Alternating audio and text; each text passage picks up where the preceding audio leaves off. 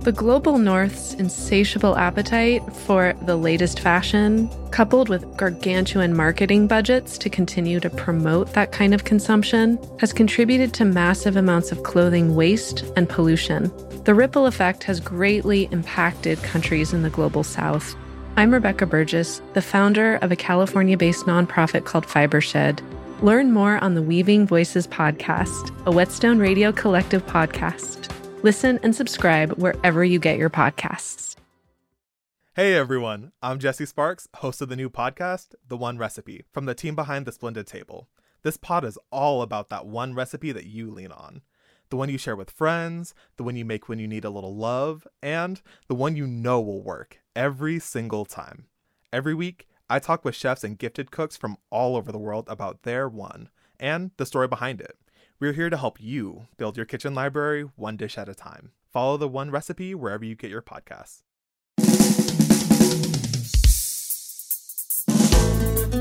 Hi, everyone, and welcome to the Nectar Corridor, a podcast where we explore the incredible world of Mezcal, the most emblematic and diverse spirit of Mexico.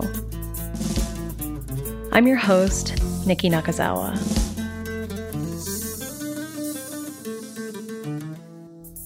Over the past 14 years that I've lived in Mexico, I've worked across creative disciplines as a promoter and producer of music, art, film, food, and drink. I've been based in Oaxaca since 2018, and I'm one of the co owners of the agave spirits brand Neta, working with farmers and producers from the district of Miahuatlan and the Sierra Sur region. Because I live in Oaxaca, You'll find that many of the folks that I speak to throughout this first season are friends and colleagues who are also based here. However, incredible mezcales and agave spirits can be found all across Mexico. While I'll be focused principally on the territories of Oaxaca State, I believe that the themes we'll be touching upon are relevant to the cultura de mezcal or mezcal culture as a whole. The term, the nectar corridor, refers to the extensive migratory route that female nectar feeding bats take from the deserts of the American Southwest to central and south Mexico. Bats co evolved with agave, or magueyes as they're called here, and without them and the important work they do pollinating and dispersing seeds, there would be no mezcal. The nectar corridor speaks to the interconnectivity of plants, animals, the elements, and human beings. And for me, Mezcal represents one of the greatest achievements of this complex network of associations and dependencies. It is truly the spirit of these lands that today we call Mexico. So, what does mezcal taste like? If the only words that come to mind are smoky or tequila, then you've come to the right place because you're wrong. Mezcal encompasses tremendous diversity and can taste and smell like everything from a field after a heavy rain, peach blossoms, horse sweat, green apple, or ripe bananas. In this first season, I have the pleasure of speaking with other mezcalophiles, many of whom are inheritors of the various mezcal traditions across this country. We listen to them consider what mezcal means to them, from planting and harvesting of agave to its consumption during local celebrations and use as medicine. For this episode, you'll listen to interviews from three colleagues of Oaxacan origins that I greatly admire Sosima Olivera, Marco Ochoa, and Eduardo Angeles. Their stories trace important events in the history of Mezcal and introduce many of the themes we'll be exploring this season. Mezcal offers us flavors that comfort us, encourage us, and transport us to far flung places. Planting, harvesting, cooking, fermentation, distillation, water, earth, sun, and fire. It's everything. This podcast was originally recorded in Spanish. Our conversation with Sosima is interpreted by Naomi Shimada. Mi nombre es eh, Sosima Olivera. Y soy de la región Chontal Alta. My name is Sosima Olivera, and I'm from the upper Chontal region of a town called San Miguel, Suchiltepec. Sosima is a maestra mezcalera, a title given to those who have mastered the art of making mezcal, from the caring for the plants to distilling them into a spirit. I have dedicated my life to everything that goes into making mezcal. It's not just about distillation, it's also farming, teaching, passing down tradition, and of course, drinking it. So that's what I do. We are the Chontales of the highlands, so we live about 2,000 meters above sea level. Our palenques, which are what we call mezcal distilleries in Oaxaca, are at a lower elevation because of the temperature, so they're down near the river. I was born here, and I grew up here. I wouldn't even say that we are mezcaleros. We've always been farmers, and we dedicate ourselves to the fields. During the rainy season, we plant corn, beans, squash, pretty much everything that we'll eat year round. This land has always been dry, so we try to take advantage of the rainfall to grow our food. And then during the dry season, we focus on making mezcal. We're farmers first, mezcaleros second. Sosima grew up around mezcal, and she doesn't really remember ever being taught how to make it. Mostly, she learned just by helping her family. Strong, hardworking women like her grandmother and her father, who was skilled and passionate about every part of the process. When we were kids, we would take turns working with the family in the palenque. I really experienced my childhood as something quite poetic, which in turn led to a deep love and admiration for mezcal. I remember the river flowing, being surrounded by animals. I remember the waterfalls nearby. It was like paradise. You'd go fishing in the river, you'd catch an iguana, you'd see deer, you could reach up and cut guavas. Everything was life. We were surrounded by life, and so I've tied that in with my view of mezcal. The situation has changed so much these days, it's really hard for me to make sense of it because this idyllic outlook is so ingrained in my heart and soul. Pues yo creo que eh, tuve como mujeres muy, muy, muy buenas, o sea, muy interesantes. Growing up, I was surrounded by very strong women. My grandmother was really hardworking. During the dry season, she'd make 15 or 20 liters of mezcal. She'd make clay pots. She was always doing something. And my father was also always working too. But I think if you were to ask him if he taught us how to make mezcal, that's just not the way he looked at it.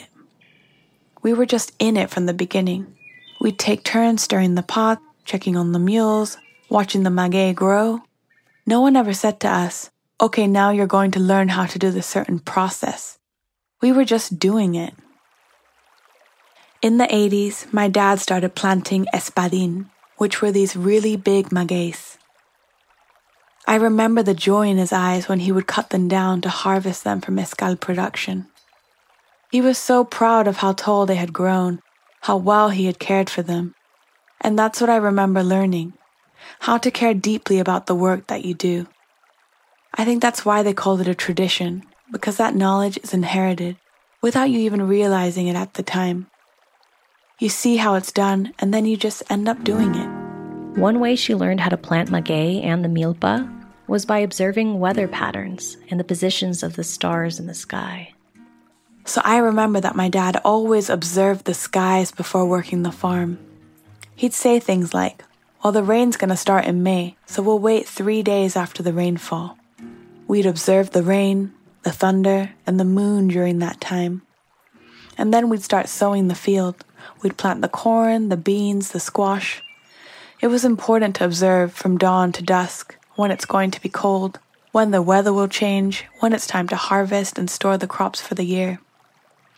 My dad used to tell us, Get up, it's late. And I was just this little kid, and I'd open my eyes and I'd be so tired. My dad would say, Do you see the position of the stars? It's already three in the morning. We never had clocks in the house. The roosters crow at 3 a.m., and that's how we knew it was time to get up. There are very precise elements in nature that helped us navigate. And it's interesting because these dynamics have changed. Roosters no longer crow at 3 in the morning, it's more like 4 or 5 now. Sosima has been involved in the mezcal world for a long time, and I was curious to know more about her experiences traveling throughout Mexico and meeting others in the field. I asked her what was one of the most surprising or moving takeaways from her travels. Creo que es eh, realmente los sabores y los aromas me impresionan. I think that I was most impressed by the flavors and the aromas I encountered. It's been like a passion project for me to go out and meet more people that are making mezcal. So to be able to taste those individual mezcales and hear about them from those who make it, it's really an eye opening thing. And I feel like after listening to the people from all over Mexico, Michoacan, Guerrero, Durango, San Luis Potosí, it's the people from Oaxaca who speak the most passionately about mezcal. We really do have a strong passion for what we do. The other thing that really surprised me during my travels is that there is a lack of knowledge about mezcal in the big cities. It's been about 12 or 13 years now that we've been traveling and teaching folks about mezcal. People really did think that a glass of mezcal was just about the same as a commercial large batch tequila. So we'd offer them a glass of mezcal and we'd start talking about it, and they would take it like a shot. And we'd have to say, no, this is mezcal. It's really strong. You have to sip it and taste it. And so we really noticed the need to talk about mezcales to tell their stories and give some context to the people in the big cities. I'm one of those people that insist that in order to make a traditional mezcal, you have to inherit the knowledge first. So, for example, there are people who tell me that they've been making mezcal for five years and that what they make is a traditional mezcal. Well, okay, I respect your point of view, but personally, I have inherited this tradition for generations upon generations. I think that's what would make a mezcal truly traditional. Otherwise, it's not a traditional mezcal. By recognizing this distinction, I am recognizing the people who were here before me. I asked Sosima about her thoughts on the future of mezcal. There have been so many changes in the industry in recent years, and I wondered about how she views mezcal's growing popularity in light of its roots in tradition and local culture. Ahí sí estoy como un poco decepcionada porque me ha tocado realmente. To be honest, I'm a bit disappointed because I've heard about a lot of university students who are studying mezcal, and they're completely uninterested in the actual subject. And on the other hand, there are new generations of Mexicans that are returning from the United States. They left Mexico when they were 15 and now they're coming back in their 30s. Back then, their families were making mezcal, but these young generations are now coming back into the industry with a completely different mindset. It's all about business. They've seen the rise in popularity of mezcal in the US, so they're coming to Mexico to mass produce and export mezcal. Lo primero es, tienes que sembrar maguey. But the first thing is that you have to plant the maguey. And you have to relearn how to actually harvest and ferment and distill. Otherwise, what are you actually going to create? You left Mexico when you were 15. You completely disconnected from your traditions. And now all you want is business? I think that's very grim and quite sad. What we need is more humanity. We need to be aware of what is around us. If you have a river near you, take care of it. Observe it. See how it nourishes the surrounding plants and animals. Once that water is polluted, it spreads through everything. We have stopped thinking about the community, which is something that we have held in high regard in the past. We need to return to thinking about the collective good. Mezcal is a drink with a lot of identity and a lot of aroma and a lot of flavor. I'd suggest that if you're trying mezcal today, write down your thoughts, your feelings. Everyone's palate is different and every mezcal is unique. So one way to consciously drink mezcal is to take notes. Write down the type of maguey, where the mezcal was made, what it tasted like. And then a few days later, try another one and do it again Mezcal has a way of speaking for itself. When you drink it, think about the land, the flowers, the story. And think about how it makes you feel in your head and in your heart. Remember that if you're starting from a bad mental state, the mezcal is only going to activate and elevate that anger or that sadness. So if you want to learn about these complexities, then start taking notes. As Sosima reveals, Mezcal is the inheritance of land based cultures. As it has become increasingly embraced as a market commodity, the relationship to the land has shifted, mostly in ways that are destructive to the environment. Marco Ochoa has also borne witness to many of these changes. In the early 2000s, he and a small group of mezcal heads from across Mexico embarked on a mission to educate folks outside of producing communities on the history and culture of mezcal. What makes a mezcal traditional? And why is that classification so important? How can a label help preserve a culture? Our conversation with Marco is interpreted by Edward Columbia. Pues mi nombre es Marco Ochoa y justo ahorita estoy aquí en la ciudad de Oaxaca. My name is Marco Ochoa, and I've dedicated my entire life to traditional mezcals and the culture around them. My great grandfather, Demetrio, founded the town of Mengoli. He was the first municipal president. The name Mengoli comes from a bird with a similar name that would sing in the area. Marco comes from a long line of mezcaleros, and his knowledge of mezcal's history, particularly in the region of Miahuatlan, is vast. Mezcal has historically been a rebellious spirit. Decades ago, there were inspectors that were dedicated to monitoring mezcal production, charging taxes, and preventing many families from legally producing mezcal. There were very few palenques that had proper permits for production. It was essentially at the inspector's discretion whether or not these families could continue to work. Sometimes they would arrive and break the stills and leave the families with nothing. There was a lot of government corruption back then. Mezcal has always been present in rural Mexico. It was a peasant drink, and it's a very important part of the rural Mexican economy. But because of all the government abuses, past and present, much of mezcal production continues to be underground and this leaves the families and the producers in a very uneasy state.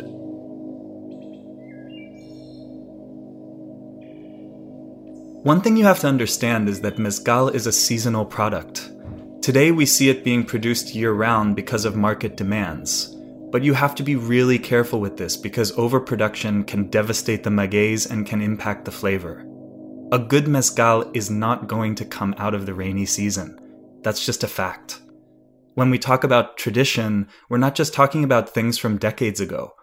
Mezcal tradition is dynamic, it's continually changing, it's alive.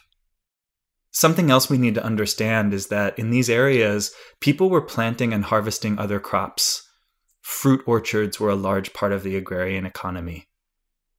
Of course, there were some people that were dedicated solely to mezcal production, like my grandfather and his buddies, in the 70s, they would take their mezcales across the country to the coast. All along the way, they would exchange products and sell goods so that when they returned home, they would bring honey, coffee, venison, and other products that were otherwise really difficult to come by. Part of Marco's goal in educating people about mezcal's history and culture was to help create a set of terms that easily explain some of the more expansive concepts in the mezcal lexicon terms like gusto histórico, for example, which has resonances with the French concept of terroir and literally translates to historic taste, refers to the flavors of traditionally made mezcal. I asked Marco to expand a little bit more about these terms and why educating people about mezcal is so important. Empezó en 2005, fue cuando se empezaron a generar todos estos conceptos. I started developing these concepts around mezcal in 2005 with a group called Traditional Mezcales of the Peoples of Mexico. Some historical writings claim that the mezcal boom started in the intellectual circles of Mexico City, but that's entirely untrue. Mezcal really began by knocking on the doors of mezcal producing families for example, Gustavo Contreras in Durango, Graciela Angeles in Ocotlan, Cornelio Perez in Ejutla, and me in Miahuatlan de Porfirio Diaz. And along with other friends, we started doing mezcal tastings and having meetings. And we quickly realized that we were in need of generating a proper vocabulary for traditional mezcal. We used samples and statistics of older documented mezcals, and we visited other producers to see how they measured their alcohol content. Some people say that by sharing this knowledge about mezcal, we're somehow rescuing or recovering something. But no, it, it's not lost, and it hasn't been forgotten. It's always been in rural Mexico. But it's been looked down on by the rest of society. It's important to remember that mezcal was considered a low income drink for a long time until we began to give it the attention it deserves. For Marco, this attention has been a long time coming. Remember how Sosima said that mezcal has a lot of identity, tradition, aroma, and flavor? Well, Marco agrees and thinks that this complexity is why traditional mezcal deserves to be preserved and defended as much as possible. Un destilado tan complejo con una materia prima, con la materia prima más compleja. Mezcal is an incredibly complex distillate with the most complex raw material needed to make a spirit. So, for us, it was absurd that suddenly a whiskey distillery releases a batch of 100 bottles of a single malt for so many dollars, and nobody bats an eye. But a mezcal with magueys that take 20 years to mature also yields 100 bottles. And you try to price it fairly, and people suddenly say, Whoa, whoa, whoa, why would that be so expensive for mezcal? Whether they're in Mexico or outside of Mexico. You have to understand that mezcal is like a trinity it's a food, it's a drink, and it's a plant. That's why I think it goes far beyond drinking. It's part of the culture. In terms of production, first you have to harvest and cook the maguey. Once that's done, and cooking takes several days, the maguey is removed and crushed, unless you're going for a dry fermentation. Not all species of maguey allow for dry fermentation, so it obviously depends on the plant. Already at this point, you can imagine that the market doesn't give you the time to plan out all of these steps. Big brands have to produce mezcal quickly. The process of a traditional mezcal, from cutting the plant to final distillation, is approximately a month. And that's not even counting the years of growing the plant. Each region has its peculiarities and its own techniques, even its own magueys. And from there, we get regional flavors, which then lead to the concept of historical taste. And keep in mind, there are as many historical tastes as there are mezcals in Mexico, because each town has a different taste. And the only way to learn about all this is by asking the people of those towns How do you drink your mezcal? How do you make your mezcal? What species of plants do you use, and how do you process them? Who is involved in the production. I believe that as long as those mezcals continue to be consumed in their place of origin by the inhabitants of the area, we will continue to keep the tradition alive. When the people of those areas are no longer consuming those mezcals, who can guarantee that the mezcal is well made? In other words, today, the only people who can guarantee that a mezcal is well made are the people who have been making it for generations.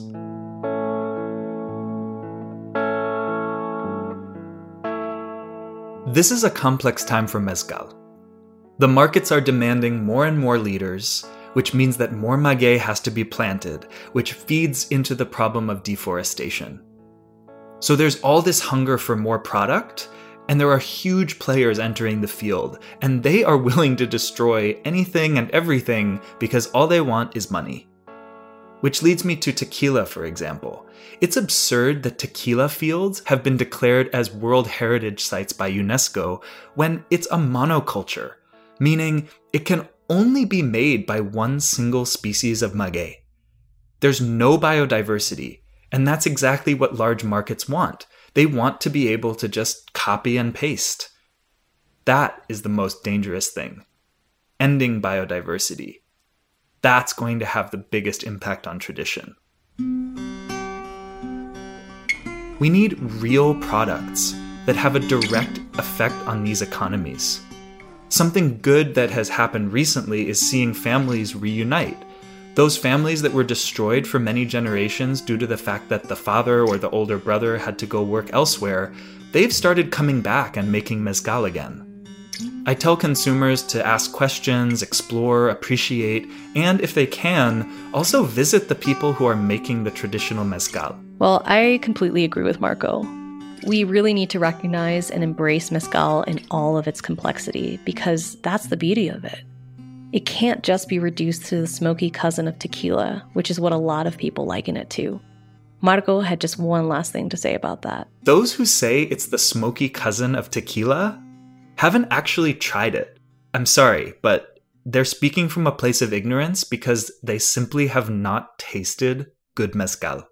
While Marco fought the good fight in Mexico City and in Oaxaca, Eduardo Angeles was making waves in Santa Catarina Minas, working for many years with his family at the Real Minero Palenque, established by his late father, Lorenzo Angeles Mendoza, and then venturing out to start his own holistic mezcal operation, Lalocura, in 2014. Eduardo, or Lalo as he's called, is committed to an expansive conception of sustainability and interconnectivity. It's inspiring to say the least. And in this interview, we get to hear about how he and his co conspirators have used mezcal production as a vehicle for restoring the lands of his community. Our conversation with Lalo is interpreted by Sasha Desiree. Mi nombre es Eduardo Javier Ángeles Carreño. Estamos en la comunidad de Santa Catarina Minas. My name is Eduardo Javier Ángeles Carreño. We are in the community of Santa Catarina Minas, which belongs to the district of Ocotlan in Oaxaca. By profession, I'm an agricultural engineer focused on forestry production. But out of passion and vocation, I'm a mezcalero, or a palenquero, as we call it in Minas. Like Sosima and Marco, Lalo has mezcal running through his blood. I come from four generations of mezcal producers. This town was founded in 1580 upon the arrival of the Spanish and due to mining exploitation, so people came from different places in the 1600s, 1700s, and 1800s. But suddenly, in the early 1900s, there was a period of famine. My great grandmother told us that it didn't rain for eight years, which meant that there was no corn, and that was the basis of the diet. So a large portion of the population died, especially older folks. People only really took care of children and pregnant women, just like in any period of famine. So, for that reason, we can only trace my family back to 1900. All older information is lost. My father founded the Real Minero Palenque in 1978. I was four years old when it was legally registered. It took a while to do so because during that time there was a lot of persecution towards maguey based distilled beverages in Mexico. For a long time, it was called Palenque Tierra Blanca. It was named by the people in the town.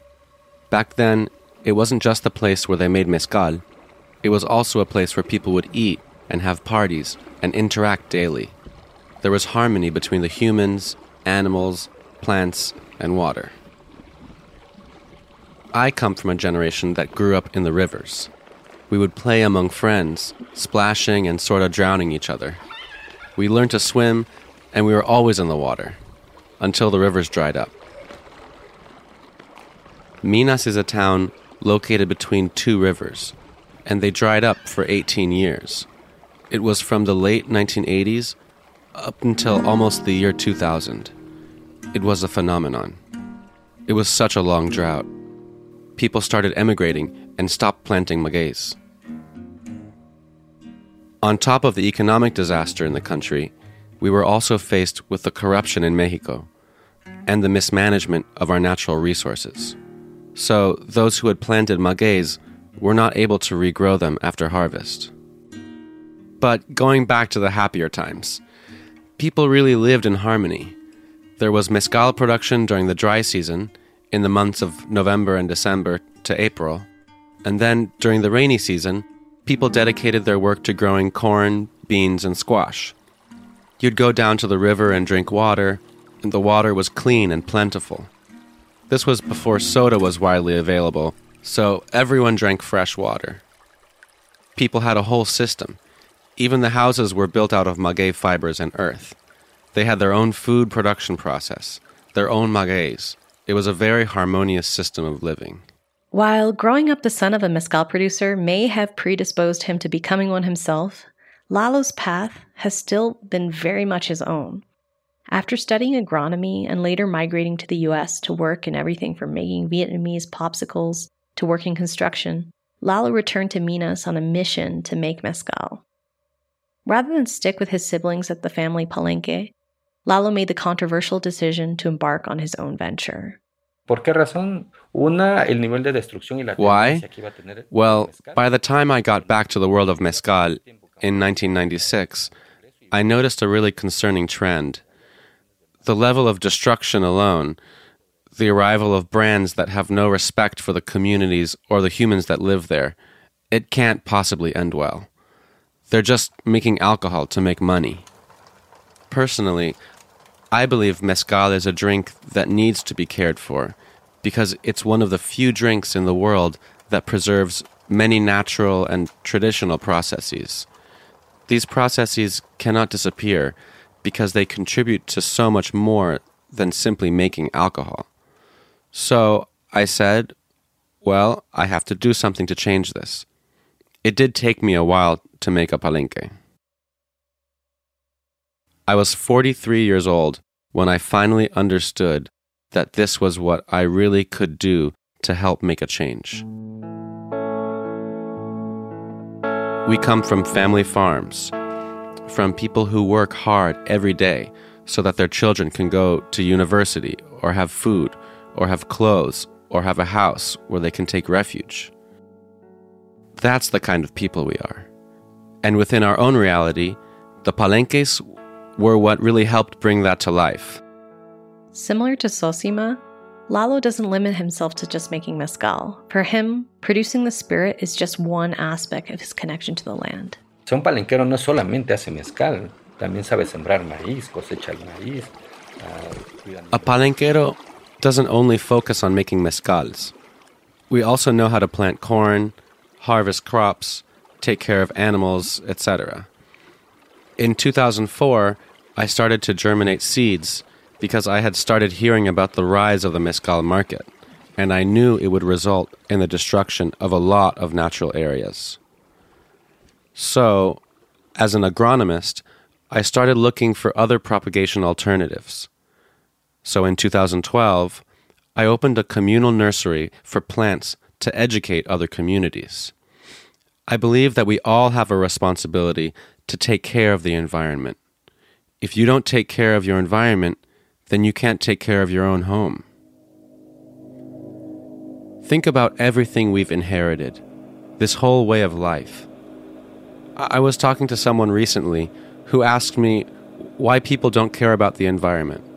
I told them that it's because humans simply don't care about the earth. That's the reality. And it makes me sad. When you love something, you take care of it.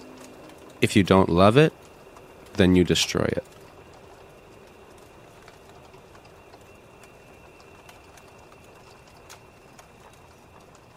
In the late 90s, I started categorizing mezcals per maguey species.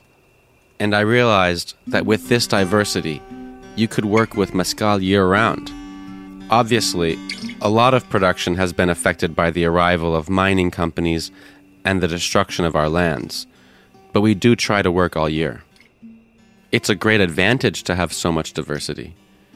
We have around 50 species and subspecies of magueys in the area.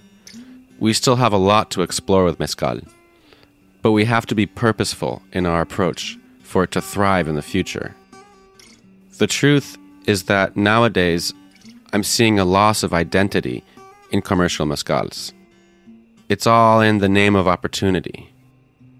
I worry that mezcal is taking the same path as tequila. It's homogenizing in the name of commerce, and it's becoming more expensive. It's really disheartening. So we really have to fight to change this. People are working hard to preserve what they do and how they do it.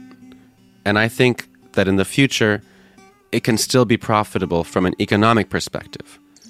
I think it really is worth the effort.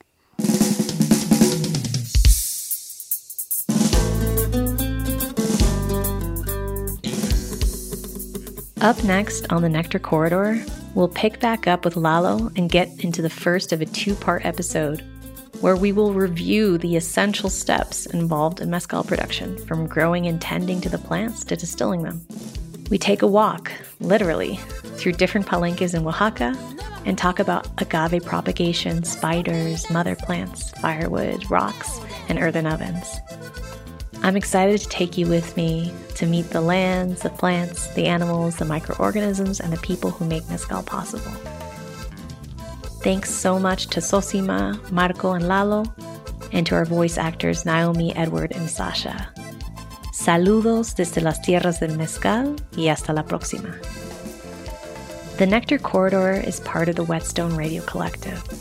Thank you to the Nectar Corridor team, producer Jackie Nowak, edited by Max Kotelchuk, with the research done by Olivia Mayela and the intern Rosina Castillo. Thanks to Las Norteñitas de Oro for the use of our theme song, with translations done by Jackie Nowak, Carlin Crosby, and Emily Vizo. I'd also like to thank Whetstone founders Stephen Satterfield, Whetstone Radio Collective head of podcasts Celine Glazier, sound engineer Max Kotelchuk, associate producer Quentin LeBeau, production assistant Amelissa Utingo, and sound intern Simon Lavender. You can learn more about this podcast at whetstoneradio.com, Instagram, and Twitter at Whetstone Radio and subscribe to our YouTube channel, Whetstone Radio Collective, for more video podcast content. You can learn about all things happening at Whetstone at whetstonemagazine.com. The Nectar Corridor is originally produced and recorded in Spanish. If you'd like to listen to the original interview, you can search for El Corredor del Néctar wherever you get your podcasts.